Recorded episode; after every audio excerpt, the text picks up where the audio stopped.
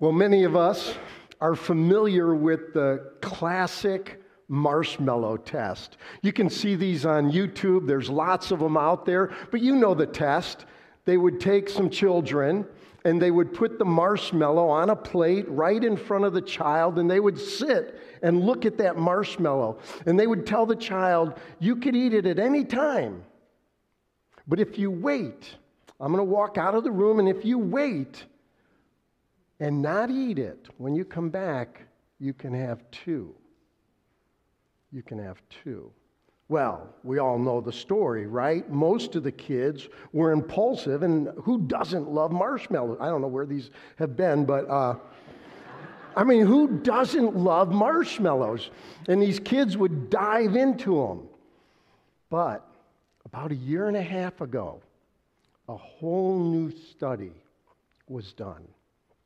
And what the study did was they took the classic marshmallow test and they brought kids together. And the first thing they did with these kids, they said, let's play some games. And they put them together in a string of games and they're hanging out, they're laughing, and they're doing all this stuff together. Then they took the kids and they divided them into two groups.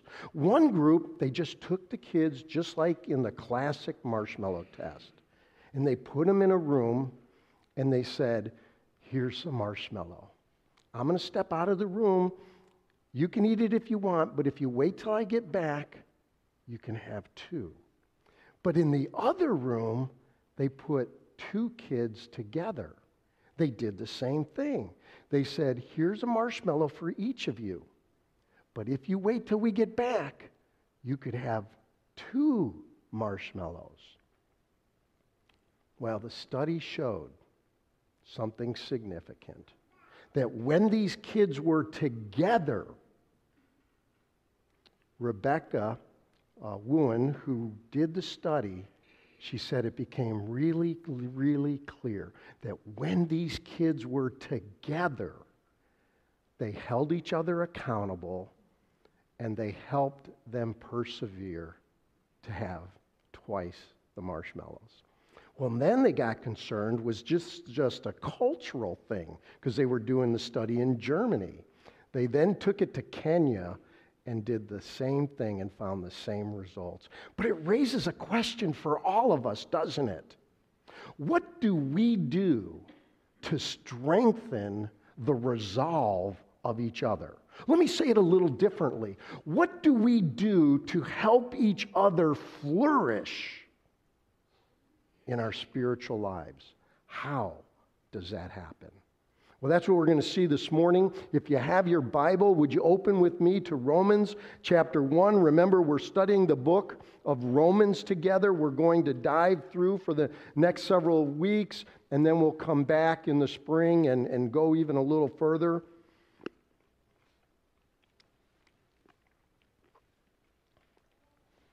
Romans chapter 1, verse 8 the Apostle Paul writes this First, I thank my God through Jesus Christ for all of you, because your faith is proclaimed in all the world. For God is my witness, whom I serve with my spirit in the gospel of his Son, that without ceasing I mention you, always in my prayers, asking that somehow, by God's will, I may not at last succeed in coming to you. For I long to see you, that I may impart to you some spiritual gift to strengthen you. That is, that we may be mutually encouraged by each other's faith, both yours and mine. I do not want you to be unaware, brothers and sisters, that I have often intended to come to you, but thus far have been prevented, in order that I may reap some harvest among you as well as among the rest of the Gentiles. Let's pray together. Father, people come on Sunday morning, they watch online because they want to flourish in their faith. They want their faith to be alive and dynamic. They want to stay the course and persevere. So, God, we ask that you would speak to us this morning. Show us how you intended these things to come together. We pray in Jesus' name. Amen. Amen, amen, amen. Well, as we dive deeper into this book in Romans, right, we have uh, not talked a lot about what was going on here. I haven't said much about Rome. I haven't even said much about the church. I didn't even tell you that Paul, the Apostle Paul, never visited this church when he wrote. He's not the church planter. And contrary to some church tradition, it wasn't even planted by the Apostle Peter. As best as we know, as we study and look at the demographics and how things moved and where Peter was, where Paul was in their journeys, that this church was planted by Jews that were in Jerusalem in Pentecost or at the time of Pentecost. And you remember what happened at Pentecost, Acts chapter 2, right? Peter's preaching there. There's a lot going on, and, and the Spirit of God descends. And all these people from all the nations and all the cities that had gathered, the Jews that had come together for the Feast of Pentecost, were then moved by the Spirit and trusted Jesus Christ as their Savior. They then went back to their cities. In this case, they went back to their synagogues in Rome and started pulling together as believers in Jesus Christ. And the church was birthed. It was then growing. And what I did tell you last week was that now Paul is writing about 27, 28 years after these events of what happened in Pentecost. So that's really how the church, as best as we can understand it, came together in the city of Rome. But let me say a little bit about the city of Rome. The city of Rome was about a million people in the first century, it was the center of civilization. It was really the, the fount of the Roman Empire. And so, as I read uh, Stephen Neill on this. Here's what he said He said, Rome is the fount of the law, the center of civilization, the mecca of poets, orators, and artists, and the home of every kind of idolatrous worship. Now, he's not talking about Chicago, he's talking about Rome. And so that's where this church now was flourishing.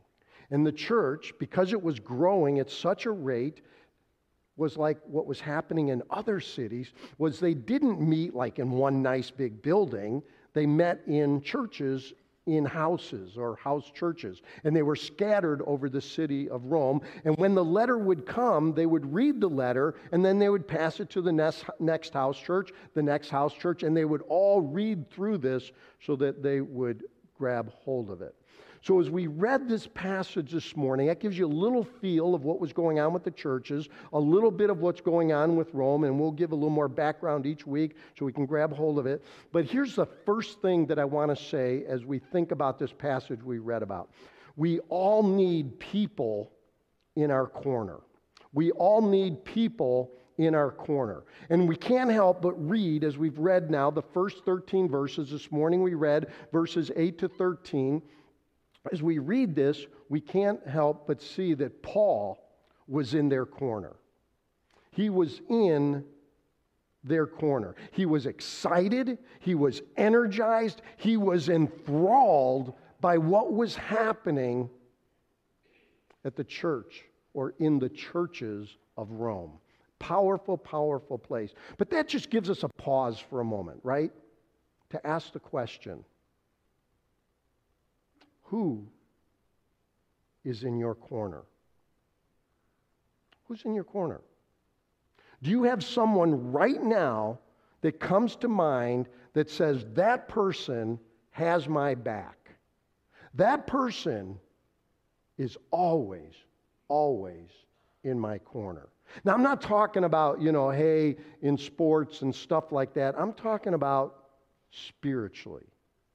They're concerned about the deepest part of your life, your soul. If you say your spouse, do you have your spouse's back?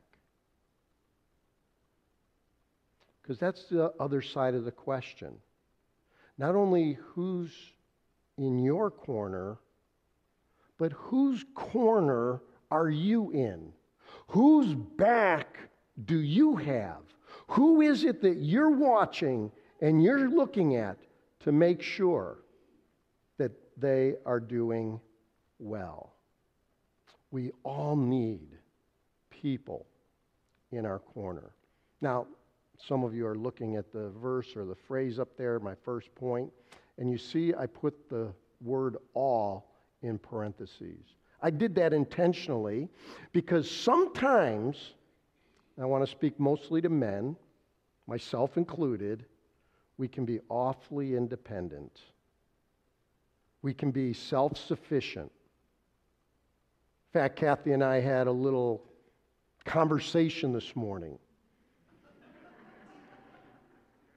Got a little warm.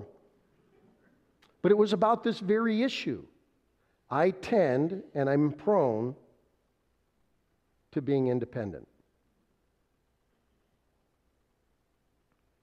And when I read like the first chapter of Romans, I can't help but think I need people in my corner. Of course, I praise God that the number one champion in my corner is my wife. An amazing, amazing woman. Prays for me coaches me, confronts me, admonishes me, right? All the things that I need. But we all need people in our corner. So let's go a little deeper into the verses here, right? We want to, to look at this here. Paul writes in verse 8, he says, I thank my God through Christ Jesus for all of you. Now, I know we can just read these words, but we need to pause just for a moment, look at what Paul is writing. The first thing that stood out to me as I'm looking at this is he says, I thank my God. My God, my mighty one. I thank this powerful creator, the one who made everything, right? That's what's wrapped up into this word God, is that this isn't just God with a small g. This is His God. Do we pray that way? Do we pray that way and say, My God, my God, my God who can do anything, my God who is all wise, my God who is all powerful? Paul's praying. And Paul believes something the fact that he is praying like this.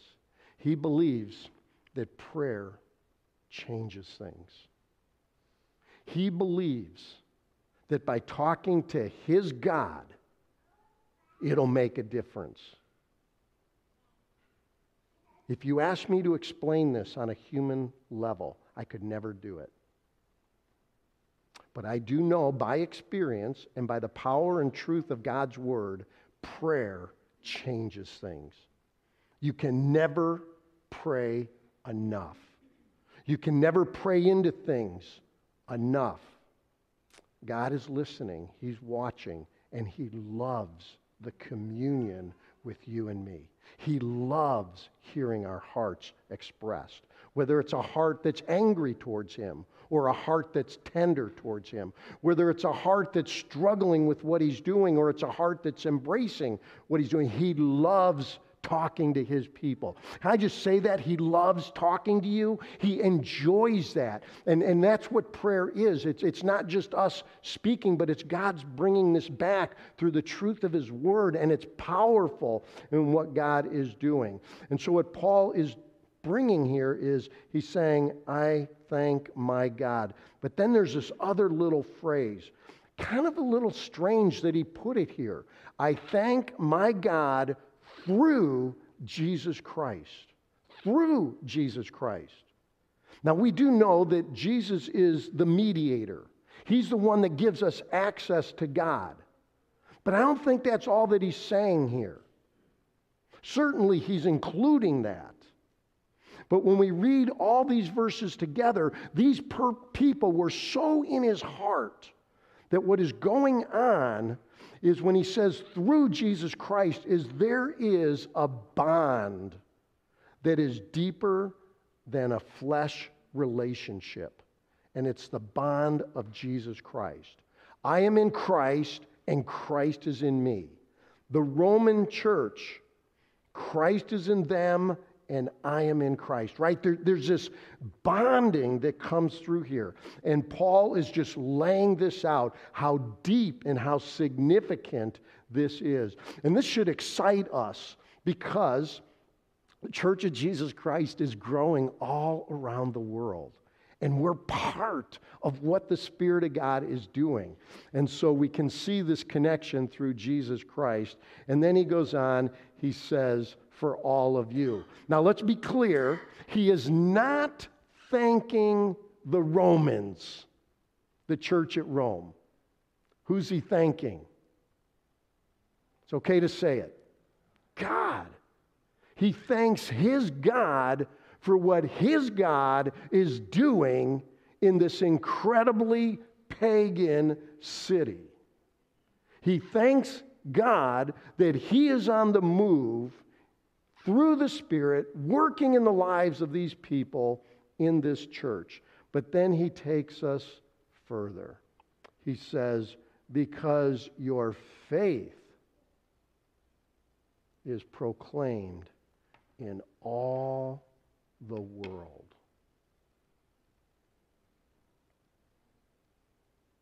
Faith is invisible. Faith is invisible. I can't see your faith. I can't hold your faith. So, what's happening here? I mean, we live in America. We have privatized faith. Keep it to yourself. Let it be just in your heart. Don't talk about it. Don't let it be visible to a culture that is resistant to God, antagonistic to God, or indifferent to God. But Paul is talking about something that's very visible, something that is knowable that he can say, because your faith is proclaimed in all the world. He's talking about the Roman Empire. Is there a little exaggeration here? Is there a little hyperbole here? Perhaps. But it doesn't diminish the power of the statement. What he's saying is the church in Rome was so energetic, so explosive, people could see that those people were making a difference in the world. They weren't indifferent to what God was doing and what their role was with God. It's an amazing thing when Paul says this I thank my God through Jesus Christ because of your faith that is being proclaimed. People are talking about what God is doing in the church in Rome. Amazing bit of information. Now, where is this going? Well, of course, you can't separate it from what we talked about last week. Last week, we talked about verse 5 the obedience of faith the obedience that comes from faith, the obedience, the action, the activity that springs out of a living, dynamic, energetic faith that God birthed in us through Jesus Christ. So remember last week. So, one of the things we should do as a church, when you wake up in the morning, I said, it's good to have a heart posture. It's good to start out your day and just surrender your life to Jesus Christ. You remember what I said, because I say it often the best life possible. I know some people here don't believe this. I know that. But I'm asking the Spirit to work in us. the best life possible in this world, on this side of glory, before Jesus returns or he takes you home, the best life possible today is to have a heart posture of surrender where you say, God, all my time, all my treasures, all my skills, all my talents, all my hopes, all my dreams, I surrender to the plans and purposes of Jesus Christ. It's a nice prayer to pray. You get up from your knees, you get into the shower, and you walk your day, and it makes no difference. See, what happens when you pray that prayer, then you're just saying, okay, Jesus, what's your plan today for me? What's your purpose for me? What action do you want me to do? And what the church at Rome did as they woke up on their morning and they surrendered everything, they got their marching orders from King Jesus, who said, Here's what I got for you today. Here's where we're going. Here's what's going to happen. It's exciting. It's not exciting to wake up, pray a prayer, and act like it makes no difference into what you're doing. You pull out your phone and you look at your schedule and you say, okay, Jesus, what are we going to do today? Who are we going to talk to? What's going to happen on the spiritual front? What do you want me to be a part of? Who, as we say at Fox Valley Church, do you want me to tell the story of Jesus to? Or who, Jesus, do you want me to show your story with acts of love and kindness? So that's where he's going here. And what is this all for? Remember in verse 5, it says the obedience of faith for the sake of Jesus' name. That's what verse 5 is all about. Well, I could go on forever on this, but goes deeper, doesn't it? He keeps saying, he says here, For God is my witness, whom I serve with my spirit in the gospel of his Son, that without ceasing I mention you always in my prayers. Christians love to do this. I'm praying for you. Did you ever say that to somebody? And do you not forget to pray? Come on, let's fess up. That's a Christian cliche sometimes. The only way I have found, personally, not saying it's the only way, it's the way I have found, so I don't find myself a liar, is to pray right away. So, yesterday, we got a text from some folks and some things were going on in their life. What do we do? We're praying. Kathy and I stopped right there and we prayed together for what was happening. Just stopped right what we were doing and prayed. Now, nobody knows whether you are honest or a liar. No one knows whether you're telling the truth when you say, I'm praying, and you don't pray, or whether you really prayed. But look what the Apostle Paul says God is my witness. God is my witness. And here he is praying without ceasing. Now, Paul uses some words here that show the intensity of what he's talking about. Some of us would miss this. He says, I serve. Now, we just think of this as a simple word, but for the Apostle Paul, this was really the word for worship. It was the word that you would use for religious duties. It would be the word that a Jew would use for the morning sacrifice and the evening sacrifice as they went to the temple. So, what he's trying to do by using this word is draw it to the vertical, not the horizontal, So when he uses the word serve, we could almost get in our minds the word worship, because that's really the word that stands behind this.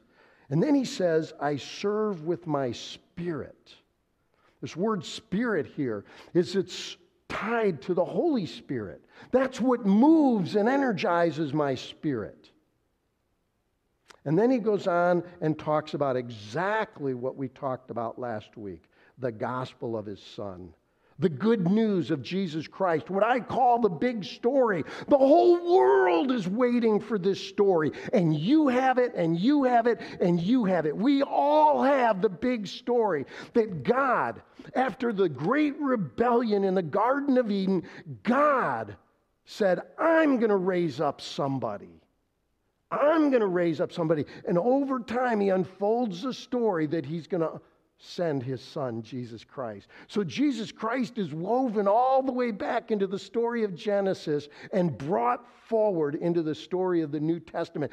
That's the good news. And the good news isn't that he just came and lived here and lived a sinless life. That's good news. Not only good news that he died, although that's good news because he died for your sin and my sin, that's good. He not only died for the issue of death, good news, but he was raised from the dead. That's good news, isn't it? Showing that he conquered sin, that he could remove guilt, he could take away shame. He conquered death. That's good news.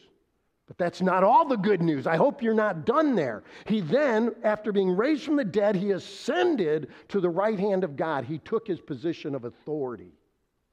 And he says, Don't you forget that I rule over everything. Isn't that what he said when he left the earth? Isn't that what he told his disciples in Matthew 28? All authority has been given to me. That's what ascension means. It means that he has all authority over this whole world. And then he says, Now you go make disciples. That's cool. That's good news. It means you got purpose. It means you got significance. It means you have a way to transcend the things of this world because you have an eternal message. All that's good news, but it's not enough, is it? You know why it's not enough? Because the story's not over. Where's he taking you? He's taking you to be with him forever in the new heavens and the new earth. Now that's good news. Now that's good news. Not only that he saves you and delivers you and frees you from all your sin, all your nonsense, or like I like to say, all your stuff, but he wants to bring you to be with him forever in a new earth and a new home. I mean, like, that is good news. This world doesn't have anything like that. Nobody's talking about the things that Jesus talked about. So that's where Paul is going with this when he says this. When he says this, uh, in my spirit or with my spirit, the gospel of his son. And that's who he's talking to. And then he says, always in my prayers, always in my prayers, asking that somehow God will allow us to get together because he had never been there. What I find is that the Holy Spirit, let me get rid of those. The Holy Spirit stirs our hearts to take action for the cause of the gospel. That's what he's talking about when he says, In my spirit is the Spirit of God dwells within us and he stirs our hearts for the cause of the gospel. Well, hey, if this is all I had to say, that would be enough. But Paul said a little bit more. Here's the second thing I want to bring us into we all need people to help us. Guys, could you just say that out loud with me? we all need help or people to help us. Let me say it again. I'm sorry. We all need people to help us. We all need that. Paul says, look what he says. He says that he longs to see you. We need people. Isn't that what the marshmallow test is all about?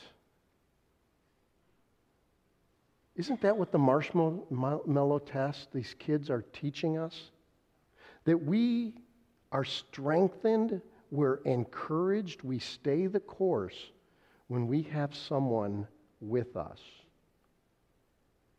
Now, I want to tread on some dicey ground. We're living in a culture where people are becoming more and more comfortable watching only online. I do not want anyone to be unsafe. I know there are health issues and there's dynamics that are taking place. But it's time. We need each other.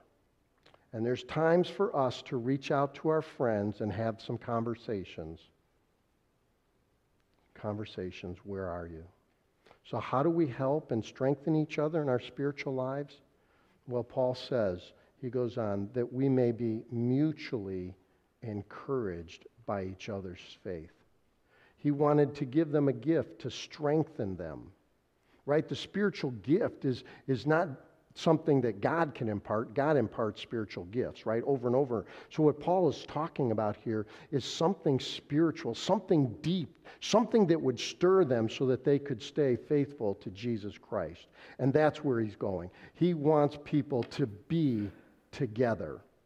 So, as we look at all this, I need to bring us back to our verse that we're working on and memorizing.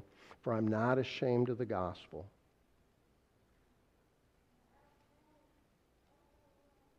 Just got to pause there. I'm not ashamed of the gospel. The good news, that big story that I'm talking about, I'm not ashamed of it. That's why I don't mind telling the story of Jesus. It's a powerfully good story. It's not it's, it's also why I don't mind showing the story of Jesus and all these other things. But I got to bring you into something on a little more personal level. God has been stirring my heart.